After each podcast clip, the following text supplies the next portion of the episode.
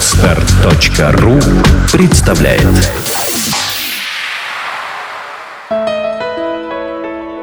Все само. Авторская программа Евгения Якушева. Всем привет, с вами Евгений Якушев и подкаст «Все само». Этот выпуск будет полностью посвящен интегральному восприятию реальности, точнее ее методике. Вы узнаете, на чем основана методика интегрального восприятия реальности и как само интегральное восприятие обнаружить внутри себя, как естественный процесс.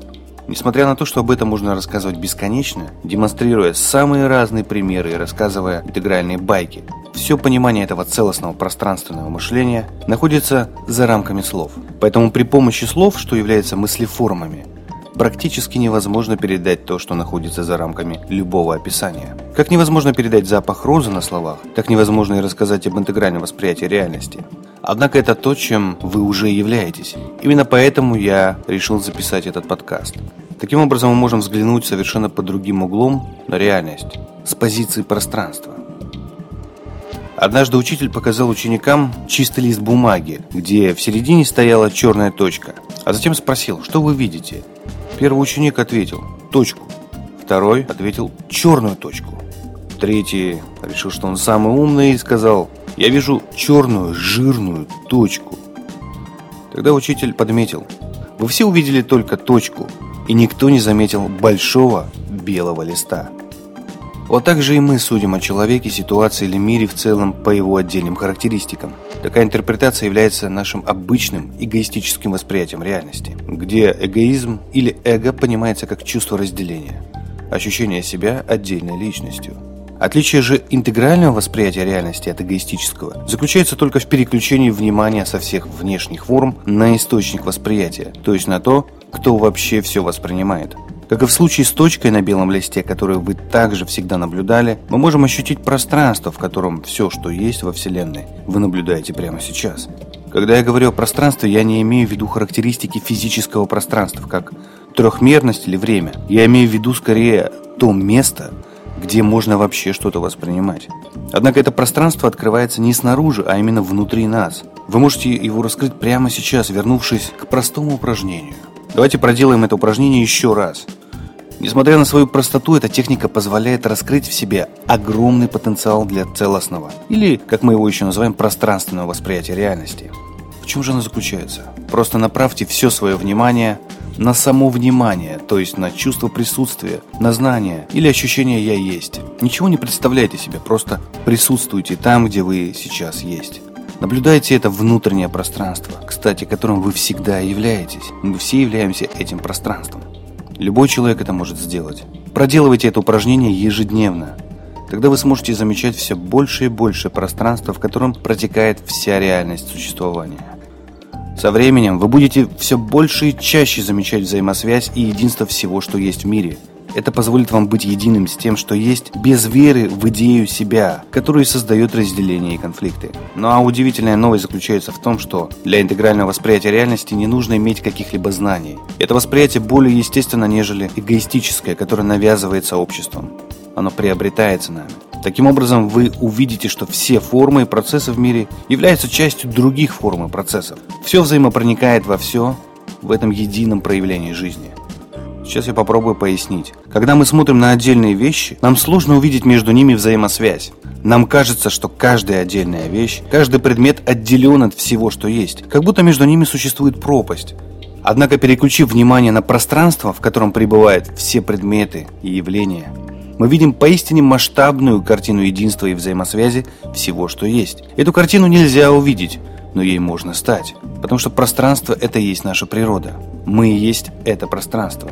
Именно пространство является источником всего, что в нем есть.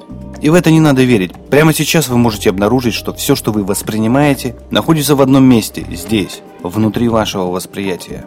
Меня часто спрашивают, связано ли интегральное восприятие реальности с какими-либо духовными практиками, вегетарианством, медитациями и прочими концепциями. Ответ – нет. Само понятие «интегральное восприятие» основано на принципах когнитивной психологии и простого здравого смысла. Любой человек может научиться интегральному мышлению, просто переключив фокус своего внимания с внешних объектов на пространство, или точнее на само восприятие внешних объектов. Звучит, конечно, заумно, но на самом деле все просто. Теперь вы знаете, на что следует обращать внимание. Однако в чем же тогда заключается сама методика интегрального восприятия? И здесь я вкратце опишу общую схему этой методики. Мы уже как-то говорили о том, что вся реальность, все, что существует в мире, можно отнести к четырем уровням природы. Это неживая, растительная, животная и человеческая природа, где под человеческой природой понимается сознание человека. Мы также говорили о том, что вся природа или жизнь – это единое желание, проявленное в разных формах существования. И это не чье-то желание, поскольку нет ничего отдельного от существования. Это желание быть, взаимодействовать, пребывать в движении, самосознании. И каждое последующее желание включает в себя предыдущее. Итак, рассмотрим еще раз эти четыре уровня и то, как они проявлены в сознании человека. Неживое желание, если его можно так назвать, это желание просто быть. К нему относится вся неживая природа. Газы, камни, магнитные поля, атомы, да и вся Вселенная, все пространство.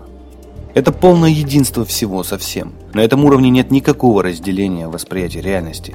Это базовый уровень, фундамент всего сущего. Неживое желание в сознании человека – это телесные и тонкие ощущения. На этой стадии развития примерно сто тысяч лет люди воспринимали полное единство с природой, пока не вошли в следующую фазу развития – растительную.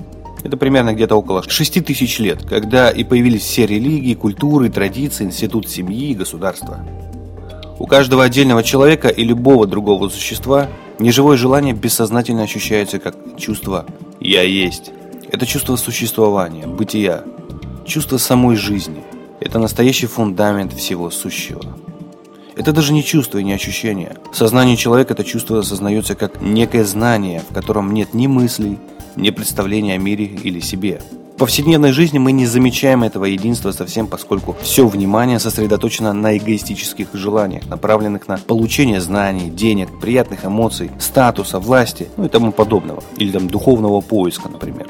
Когда внимание неосознанно, оно бессознательно перетекает туда, где есть ненаполненное желание.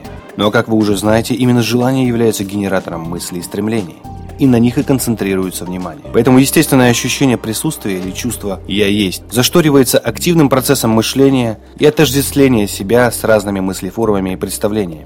Но поскольку мы не отделены от природы и сами являемся ею, то всегда можем обнаружить в себе настоящее сокровище, которое само по себе является счастьем, радостью, блаженством и полной гармонией. И все это наша природа. Это природа единства, которая ощущается всеми существами как знание «я есть». Это чистое присутствие или наблюдатель, который всегда здесь и сейчас.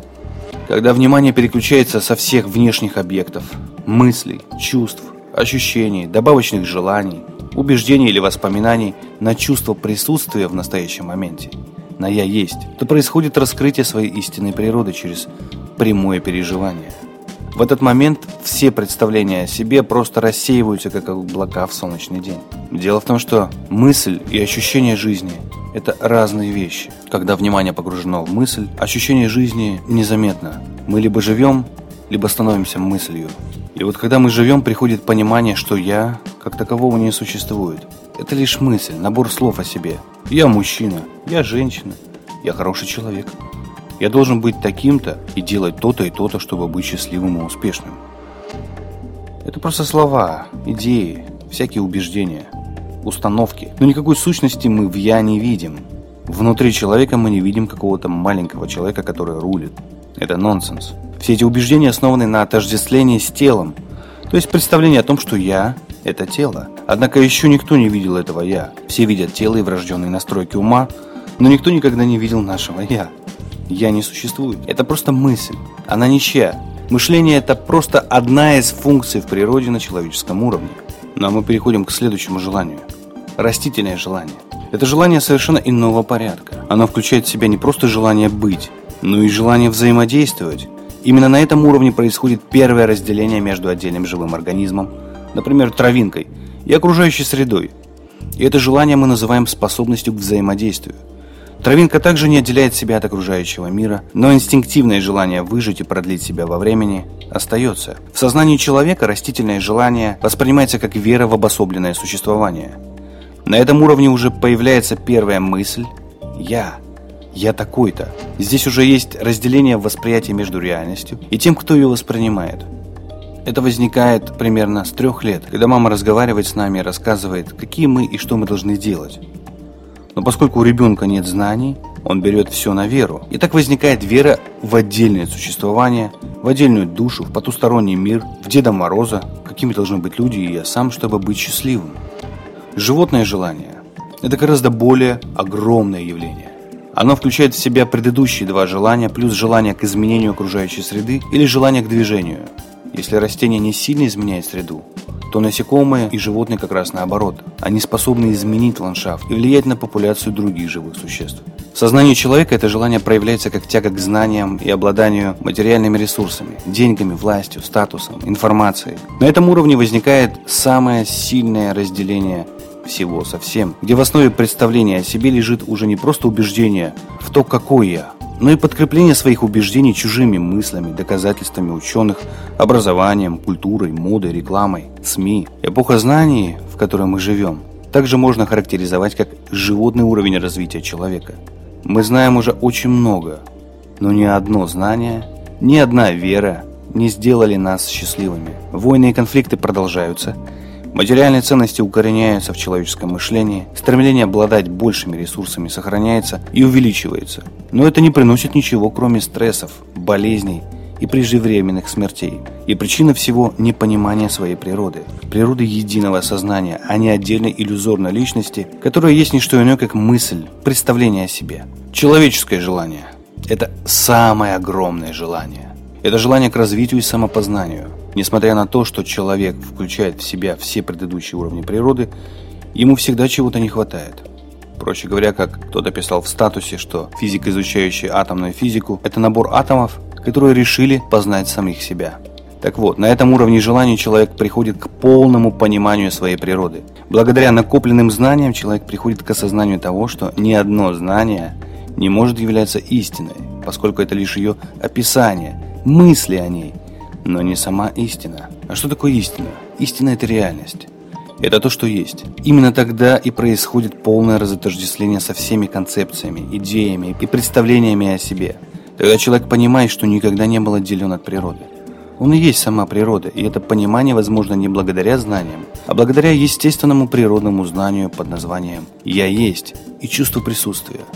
Однако на этом уровне чувство «я» пропадает и остается только само «есть», само существование, с полным набором знаний о том, как это существование функционирует. Этот уровень очень похож на первый, с одним лишь отличием, что, условно говоря, листик, думающий, что он отдельная личность, накопив огромный багаж знаний о себе, вдруг понял, что он и есть дерево, и никогда не был отделен от него.